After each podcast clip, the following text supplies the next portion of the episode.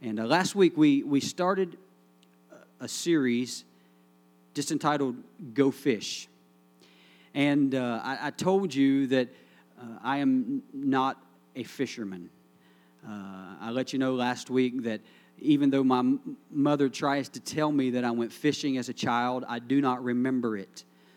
She allowed me to know this week that the reason I didn't remember it was because I made my father bait the hook. And also, when the fish was caught, he had to pull it off. And if you know me at all, you know that would still be true today. I am not my little girl pick up worms. I'm thinking, what are you doing? Put those things down. Leave them alone. But we begin to talk about the fact that in our lives, as we become a follower of Christ, a believer in Christ, that he commands us to go fish. And we looked at Luke chapter 5 where that Jesus was standing on the seashore, and he had just gotten through teaching a crowd of people. And he looked at Peter and some other guys, and he said, and he walked into their boat, and he looked at them, and he said, let's go out a little deeper. Now, the story tells us that these men had been fishing all night, and they had caught nothing. They had been fishing all night, and their boat was still empty. But Peter looks at Jesus and he says, you know, I'm tired.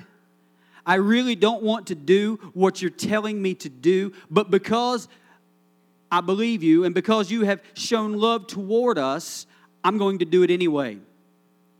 And so the Bible tells us that they rowed out a little bit deeper, that he told them to let down their nets, and they did it, and both nets were overfilled, that they almost began to break. And then when they put them into the two different boats, the boats almost began to sink. And Peter was so astounded by what had taken place, he said, I'm not worthy to be in your presence. And Jesus immediately told him, he said, listen, all these years you've been fishing as a trade. You've been fishing to earn money or to get food. But after today, if you will listen to me, if you will become my follower, you're no longer going to be fishing for anything other than men. And then he began to, it says that they left their nets, they left everything that they had, they began to follow Jesus, and they become fishers of men. And what we need to understand is that people who are lost matter to God. So if they matter to God, they should matter to us. Let me say that again. People who are lost matter to God, so they should matter to us. When you become a follower of Christ, a believer in Christ, he said that's not the end. That is not where it stops. It's great that you've made a decision to follow after Christ, but he says at this point, I'm asking you to go one step more. I'm asking you to become concerned about the people in your life who need something different, who need what you have. And this morning, I want you to understand that the way that we live, the way that we walk, the way that we interact with people are more powerful than the words that come out of our mouth. Have you ever had your child come to you and tell you that they love you, but their actions are completely different? How many have ever said when they say, I love you, you'll say, well, if you love me, you will straighten up. Don't tell me with your mouth, but show something different with your actions. And so as Christians, as followers of Christ, we have to understand that the way that we live, the way that we walk, the way that we talk, the way that we interact with people will be more of a witness than the words that we say. Your testimony, the way that you live, will either make or break what comes out of your mouth. Titus chapter 1 verse 16 says this, such people claim they know God, but they deny Him by the way they live. They are detestable and disobedient, worthless for doing anything good. People claim to know God, but they deny Him, not with their mouth, but by the way that they live. And this morning I want to look at a perfect example that is found in the Old Testament of some men who undeniably backed up their words with their actions. It's found in the book of Daniel. And here we have Daniel chapter 1. We read about how that the enemy came in and they sieged the city where Daniel and other men were. Can you imagine being Daniel? Here you are, you're terrified. There are arrows being fired at your city. There's people banging on the doors. The doors fall down. They rush in. They go after the king. They execute him. They destroy everything in your city that you hold dear. They start to destroy the temple of God. You see your loved ones killed.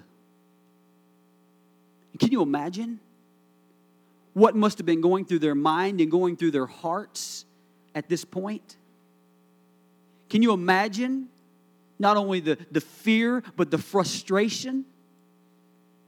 You think about your home. You've worked so hard to get it to the point that it is. Could you imagine someone coming in and just completely destroying everything that you worked hard for? Destroying everything that you held dear in your life. That's the situation that Daniel was in. And then they take him and some other men and they say, you're going to be a servant in Babylon. You're coming with me. You're coming with us. We're taking you out of here, and we're going to train you for the next 3 years on how to become a Babylonian. I would imagine that Daniel had a right to be bitter. I would imagine that Daniel had every reason in the world to be upset. There are things that may happen in your life that you can look at, and with your human mind, and everyone would say, you have a right to be bitter. You have a right to be upset. You have a right to be frustrated. Well, if there was ever anyone who had that right at this moment, I believe it was Daniel. He was taken from everything that he knew. He was taken to an environment that was very unfamiliar. So Daniel had a choice to make. All of these bad things happened. Daniel had a choice to make. He could live his life in bitterness. He could live his life being upset, being mad, or he could say, you know what? It is what it is. And I'm going to make the best of it. And so Daniel chose an attitude of serving. He said, even though it doesn't make any sense, I'm going to serve. It wasn't something that he had to do, but it was who he was. And can I tell you this morning that our attitude towards situations, our attitude could make or break whether people will come to Christ. Your attitude, my attitude, will make or break whether people come to Christ. Everyone has that choice to make. You have the choice of how you're going to react. And what would it look like in our lives when bad things happen, when everything seems to be going wrong, if we took the route that Daniel took? What would it look like if we had the attitude that Daniel had? You see, the Bible tells us that we're to be, as followers of Christ, we're to be the salt of the earth. You can't be the salt of the earth with a bad attitude. Because you know what happens? If you have a bad attitude, ain't nobody want to be around you. If you see people shying away from you, maybe you need to check your attitude or your deodorant.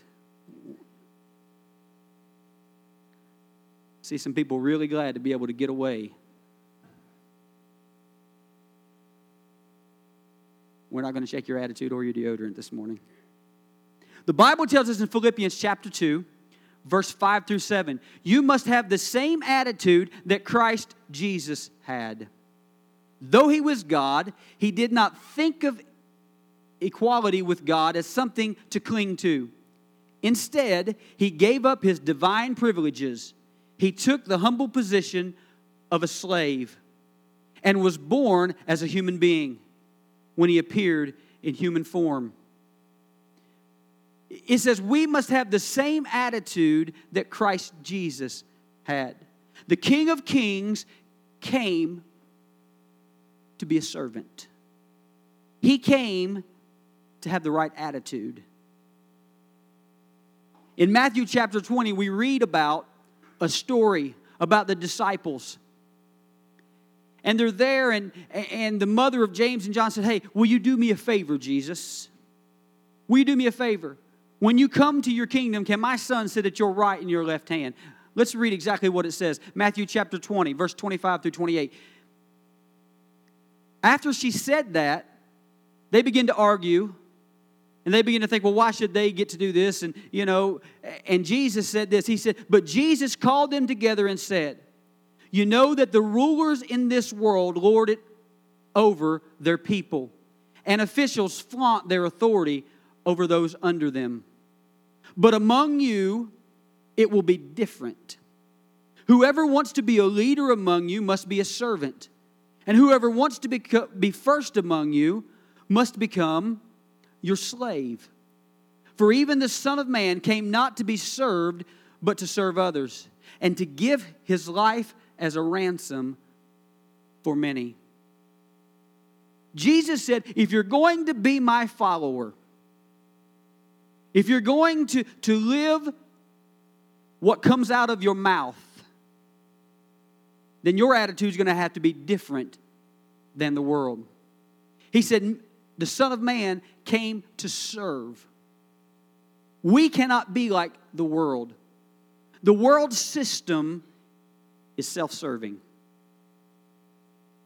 The world's system is self-serving. What's in it for me? If we're not careful, we can have that same attitude. I'll do this, but what's in it for me? Jesus said it can't be that way. You see, the kingdom of God isn't self-serving, it's self-giving. It's not what's in it for me. What can I give? What can I do? If you claim to have God in your heart, you must realize that you have to be different than the world. You must realize that we're really not citizens of here. We're citizens of heaven. So here is Daniel in a strange land, away from everything that he knew, everything he was familiar with, but God still used him. Why was God able to use Daniel in this situation? Why can we read the book and find out how that God used him? Why was it? Well, it wasn't because he had a bad attitude. There were a couple of things that allowed Daniel to serve. The first thing was that he purposed in his heart he would not defile himself. He purposed in his heart that he would not defile himself. What do you mean? Daniel chapter 1, verse 8. It says, but Daniel was determined not to defile himself by eating the food and wine given to them by the king. He asked the chief of staff for permission not to eat these unacceptable foods. Now God had given the chief of staff both respect and affection for Daniel. But he responded, I'm afraid of my lord, the king. who has ordered that you eat this food and wine. If you become pale and thin compared to the other youths your age, I'm afraid the king will have me beheaded." Verse 11, Daniel spoke with the attendant who had been appointed by the chief of staff to look after Daniel, Hananiah, Mishael, and Azariah. "Please test us for 10 days on a diet of vegetables and water," Daniel said. "At the end of 10 days, see how we look compared to the other young men who are eating the king's food. Then make your decision in light of what you see." The attendant agreed to Daniel's suggestion and tested them for 10 days. Verse 15, at the end of the 10 days, Daniel and his three friends looked healthier and better nourished than the young men who had been eating the food assigned by the king. So basically what Daniel says is, I know that they are giving good food. I know that the king wants us to eat these things, but we don't want to eat them. We're not supposed to eat them. And this man becomes afraid. And he says, if you begin to lose weight, anybody ever went on a Daniel fast? If you go on a Daniel fast and you gain weight, you ain't doing it right. At the beginning of the year, we did 21 days of fasting. And I know of a particular person that went on that fast. They started out weighing 130 pounds, soaking wet. They ended up weighing about 97. I may be exaggerating a little bit, but what happens here is they go on a Daniel fast. They go on a fast of eating vegetables and drinking water. And by the end of that, they looked healthier than the others. You see, what Daniel knew was he knew that he belonged to God. He knew that God was with him. And even though he was in Babylon, he didn't give in to the temptations. He didn't give in to the ways of the world. Don't let the culture of where you are determine who you are. Don't let the culture of where you are determine who you are. You ever been around someone and that they were always different in whatever setting they were in? And maybe they would get in a setting and you would think, man, I didn't think they would act that way. It's because they allowed the culture to determine their actions. And can I tell you that as a follower of Christ, the odds are going to be against you. Because when we begin to walk with God, you're going to see people all around the world, all around your world, the people that you interact with. You're going to feel like you're in the minority. You're going to feel like that there's no way that you can accomplish what it is that God, you might be the only follower of Christ in your workplace. And you may go into work every day that you go and you may think, I will never make a difference here. And it's very tempting just to fall into and in with the majority. But can I tell you that one man walking with God is the majority? Because with God, we are greater than anything that we face. And if God has put you in a place, in the natural, it may look like you're the underdog. In the natural, it may look like that it's you versus the world.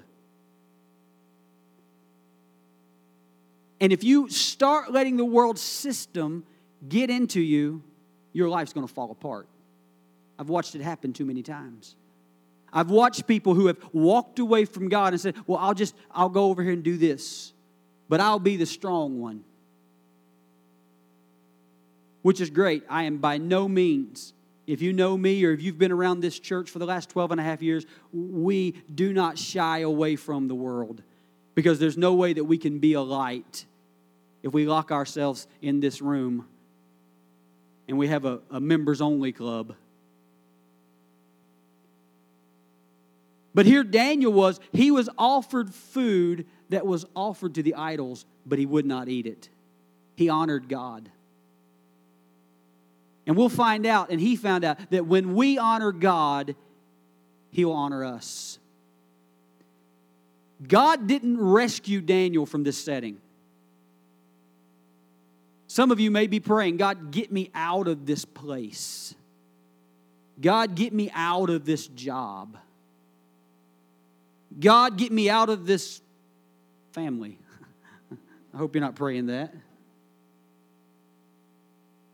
But you may be in situations in your life and you're praying, God, get me out of this. And God might be saying, you're exactly where I want you. He didn't rescue Daniel from the setting that he was in. He could have. But instead, God equipped him to be the best servant in the kingdom. You may be thinking, there is no possible way that God wants me here. It's changing me. You've got to make a decision. You have to make the decision. Do you really realize that you're citizens of heaven? Do you really realize that we are called and that we have the ability to live differently than the world? Daniel chapter 1, verse 17 through 19 says this. God gave these four young men an unusual aptitude for understanding every aspect of literature and wisdom. And God gave Daniel the special ability to interpret the meanings of visions and dreams. When the training period ordered by the king was completed, the chief of staff brought all the young men to King Nebuchadnezzar. The king talked with them, and no one impressed him as much as Daniel, Hananiah, Mishael, and Azariah. So they entered into the royal service. Here we see, they brought all these men, every one of them, before the king, but no one impressed them as much as Daniel and who we know as Shadrach, Meshach, and Abednego. God gave them knowledge. He equipped them to serve in the kingdom. He gave them everything that they needed. So purposing in your heart is huge. If you're going to be used, deciding and making a decision not to defile yourself, not to be like the world, it's very important, but it's not the only thing. You see, sometimes we want to judge our Christianity on all the things that we don't do. Anybody grow up in a home like that? My Christianity is judged on whether or not I go to the picture show. The moving picture show. That's the movies.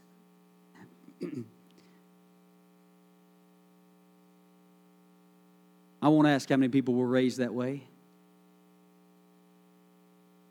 But too many times, we want to judge our Christianity on all the things that we don't do. If I'm going to be a follower of Christ, I can't do this. And if I keep this and I don't do these things, that's the basis of my Christianity. We have to take it one step further. It can't just be based on the things that we don't do. But our Christianity is based on the things that we do. Daniel made a decision to walk in a different way. The way that he handled himself, walked with love, he walked with honor, he lived his life with abandonment. You see, in the world, living by the way that the world would have us live, we only give honor and love to the people who are deserving in our own eyes. I mean, you know it's true. We only show love to the people that we feel like deserve it. It's like we have a little book, and we're writing down everything that people do. Okay, they deserve my love. They did this for me. That's the world's values. That's the world's values.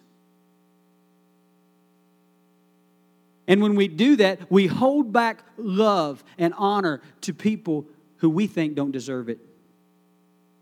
But in the kingdom of God, we give honor and love because it's who we are. We love the unlovable. We honor those who don't deserve it. That's being a citizen of heaven. I mean, look at Daniel. How in the world is he supposed to serve the most wicked king on the earth? How are you supposed to serve the most wicked boss in the city? How are you supposed to deal with the most carnal people that you know? Let me tell you how you do it. You don't make it about who they are. You make it about who you are. It's not about that person. It's about what's in you. It's about who's in you. Jesus said we are to be the light of the world. A city on the hill cannot be hidden. He tells us that we're the salt of the earth. But the salt loses its flavor. Once it loses its flavor, it becomes useless. If you lose your testimony, if you begin to act like the world and have a bad attitude and an attitude of well, I'm not going to show love towards you because of what you did to me, you're going to lose your flavor. You're going to be useless. When the world looks at us, they have to see something different. When the world views us, they have to see something different. In Daniel chapter 4, we read a little bit more into this story, and we see that Nebuchadnezzar had a dream and that no one could interpret it. No one understood it. Daniel said, I've got this knowledge that God's given me. Let me use it to help this wicked man. And what did Daniel say? Something that just goes against everything that is within us. Everything that Daniel had been through. Everything that this king had caused to happen in his life.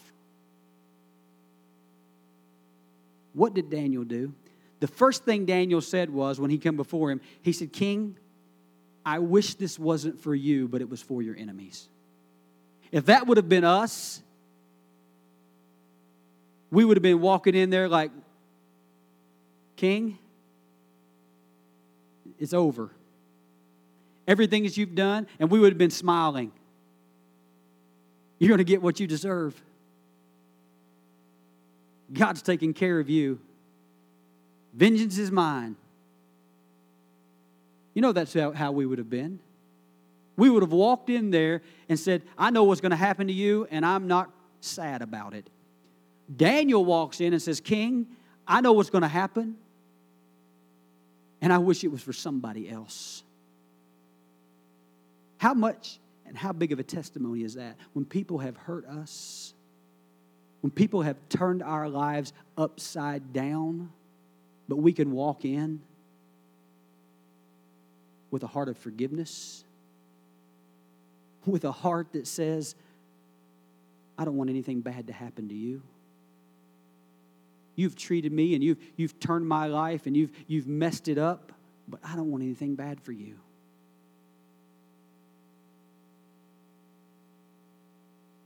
Too often in life, we don't live that way.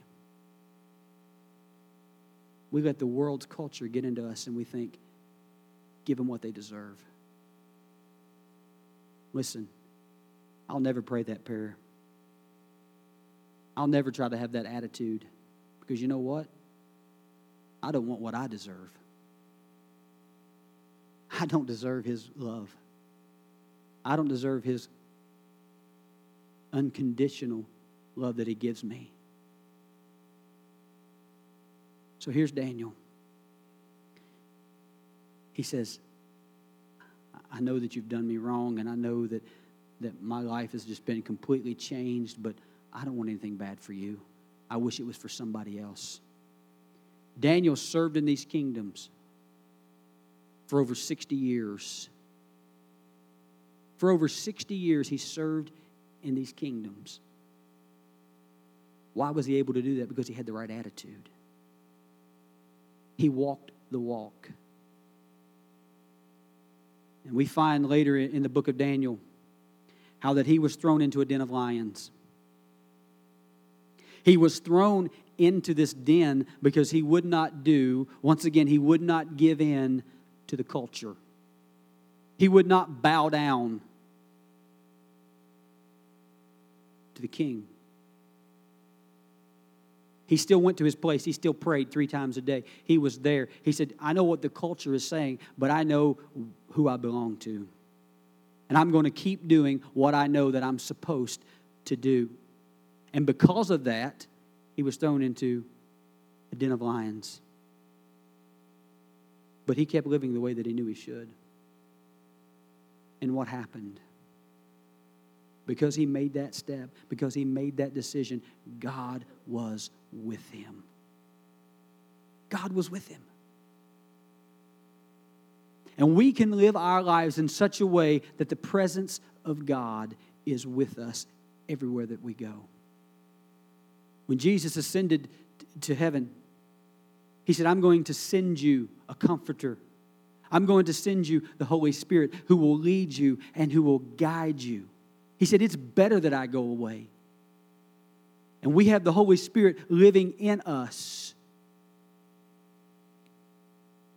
It's God's presence in our lives.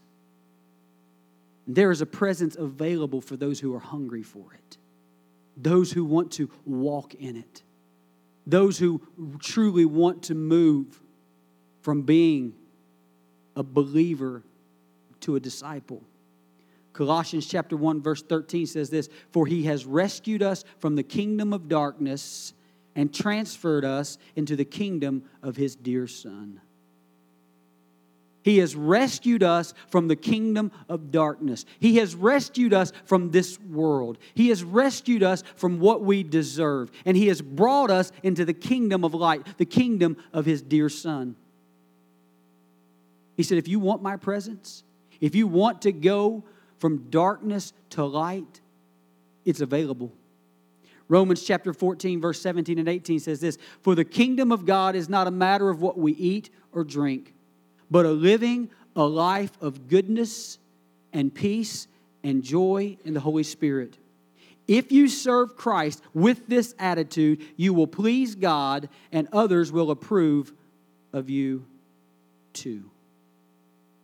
Living a life of goodness and peace and joy. How many people would love to live that kind of life? You can. You can. What if we lived our life in such a way that we become magnetic? You ever had those people in your life that you just want to be around? Those people that you can be having a bad day. You can be having just everything can be falling apart. And you think, man, if I could just hang out with that person. If you don't have that kind of person in your life, you need them. You need that person who will walk with you and who will pick you up when everything's going wrong. That person that you know no matter what you've done or no matter what you've went through, that person that you can pick up the phone and you know will be there for you. You need that kind of person. And as a follower of Christ, we should want to be that kind of person. We should live our life in such a way with goodness, peace, and joy that others will approve of you too. Others will look to you. Others will want to be around you. Is it possible? Absolutely. Absolutely. God gives us the ability, but it all starts with our attitude. It all starts with changing the way that we think. You may think, man, this is sort of a strange series. Moving into a new building, you should be preaching something that people are just, running the aisles, walking the back of the pews.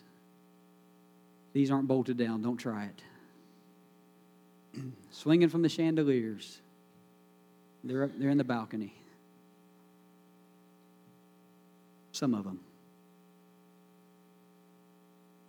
But when we moved into this church, we moved into this new season, I felt so impressed that if we're going to do what these back walls say, love God and love people.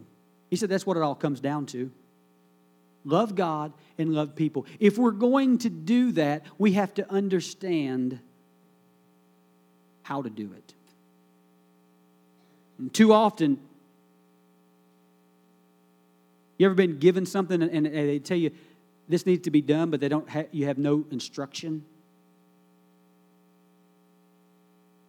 You don't know, and you just have to do it the best that you can.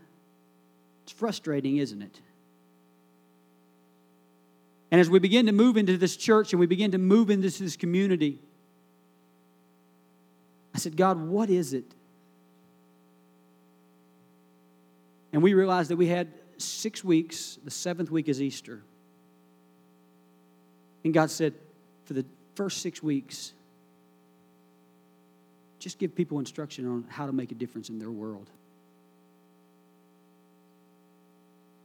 Give people instruction in how to fish for men. What if we lived our life in such a way? What if we showed up to work early? You know, there's a lot that happens around here before you ever get here. There's people that are here late on Saturday night cleaning. Man, this is a big building to clean. We're going to have a special life group just for cleaning. You think I'm kidding, but I'm serious. We was in here last night, and the only thing I could smile about was it was a lot easier to clean this Saturday night than it was last Saturday night. But nothing makes my heart as a pastor more excited to get here on a Sunday morning and for people to show up early. People to say, what can I do to help? How can I be a servant?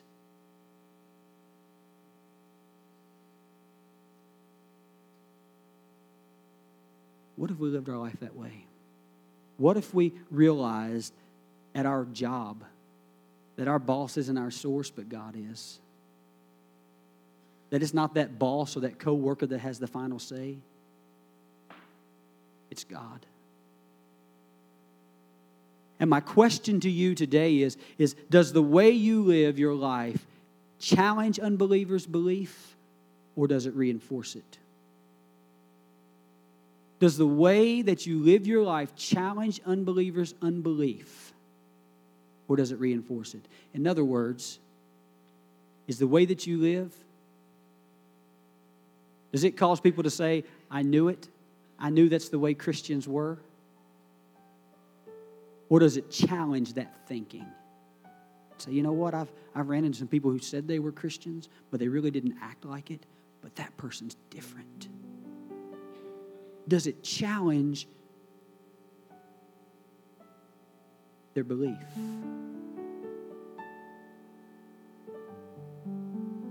We must live like that we understand that we aren't from this world. And when people look at me, I want them to look at me and say, you know what? He's different. I'm sure many of you have said that. But in a good way. He's different. And my prayer for you is, and us as a church, collectively, when people look at this church, listen, we're real around here, and you'll find out if I'm very real. There are people in this community. There are people at your job. The church has left such a bad taste in their mouth. You know it. I know it. I've heard story after story. Well, I used to go to church, but. Sometimes we always want to blame what was that person. But let's just be real. Sometimes people have a real gripe. Sometimes people have really been hurt by the church.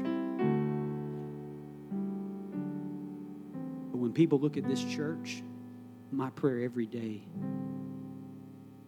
is that it changes the way that they think and the way that they view church. Because this is a church that my prayer is that when people walk through those doors, or when people see Gateway Church on our cars or on our t-shirts, that they know that we love them, that we're different. And this is a church that will do their everything that they can to change the way that they view church. Listen, we live in this world and bad things are going to happen. There's going to be days, whether you're a follower of Christ or not, the Bible says it rains on the just and the unjust. There's going to be days that it feels like that everything is crashing down against you. The issue is not whether or not bad things are going to happen, because I'm going to tell you they are. I wish I could tell you different. I can't. The question is not whether or not bad things are going to happen. Things that seem unfair are going to happen. The question is how will you respond? How will you respond? What will you do when it seems like everything is going bad? Will you throw your hands up in the air in disgust? Do as Job's wife suggested that he do, is curse God and die? Or we're going to respond in the way that Daniel responded. And in the New Testament, the way that Jesus responded. We didn't even talk about that. Should he have been bitter? Absolutely. He said, I came to serve. I'm going to have the right attitude. God, I don't want this, but whatever your will is. With every head bowed and every eye closed. If you're here this morning and you say, Pastor JW, I am not a follower of Christ. I know that I need something in my life. I know that everything seems to be going wrong, and I've tried everything that I can to fix it. I've even made a decision before I'm going to follow Christ, but it just seems like that I can't stay on that path. If you're here this morning and you say, Pastor JW, I need to experience His grace and His love. I need Him in my life. If that's you, you just slip up your hand. Thank you. Anyone else? Anyone else? Pastor, I need Him in my life.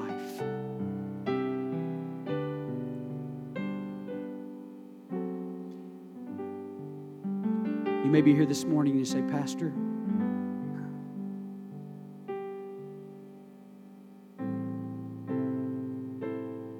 to admit it, but I probably could use an attitude adjustment. I've allowed the cares of this life, the culture of where I am, to determine who I am. I need an attitude adjustment. I need the ability to look at things, and even though I have the right to be bitter, to live a different way and to walk with Christ and to trust Him. If you're here this morning and say, Pastor, that's me, just slip up your hand. Thank you, thank you. I'm raising my hand. Listen, there are days that even as pastor, before my feet hit the floor, I'm thinking, God, I don't even want to deal with it today. And God reminds me, you're not of this world. They're looking at you. Anyone else? I'm going to ask you to stand right where you are.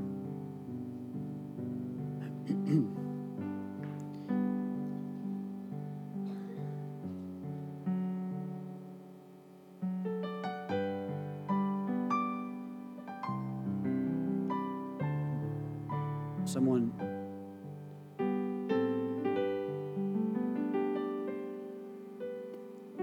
if you're here this morning and you raised your hand and you said, God, Pastor, I need God in my life. I want to give you the opportunity. And it's not the act of walking down that aisle and kneeling here. That's not what saves you. That's not what it's about. It's about asking Christ into your life. It says if you believe in your heart and you confess with your mouth, you'll be saved. But the act of walking down that aisle and kneeling at this altar is simply making a confession that, hey, I can't do this on my own and I need help.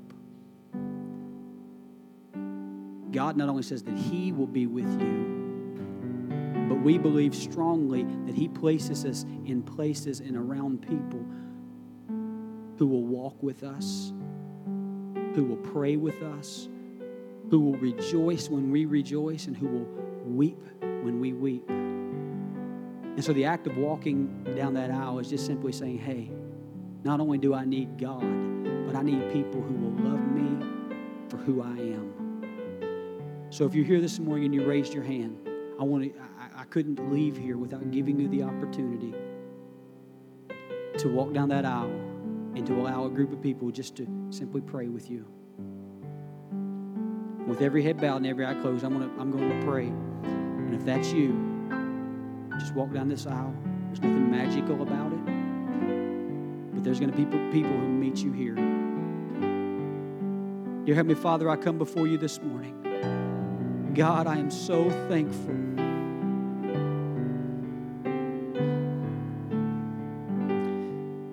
God, I'm so thankful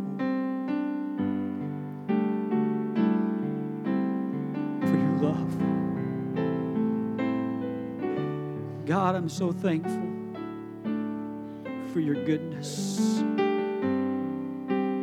God, I'm so thankful that you loved us so much. God, I'm thankful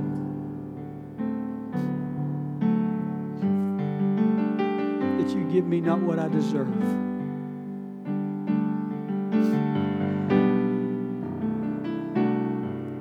God, I'm thankful for those who making a decision this morning, God, that they can't do it on their own.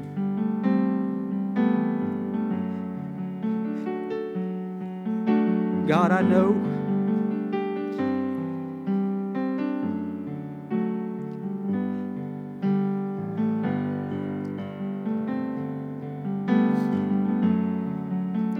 the role that this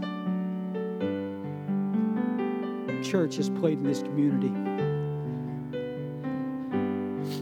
And God, I know the tears that have been shed, God, longing for your love to flow out of this building once again to this community.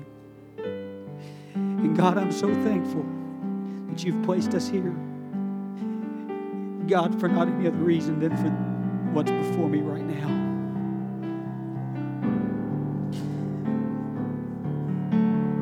God, you have promised us, God, that you would walk with us, God, that you would be with us, God, that no matter what we do or where we go, God, that your love is unconditional, God, that if we would just call on your name, God, that you would, God, you would rescue us from what we deserve, that we could go from the kingdom of darkness to the kingdom of light. God, I thank you for these things. God, you have told us that the angels rejoice. God, right now, Holy Spirit, speak into their lives and allow them to know that they're no longer citizens of this world, but they're citizens of heaven,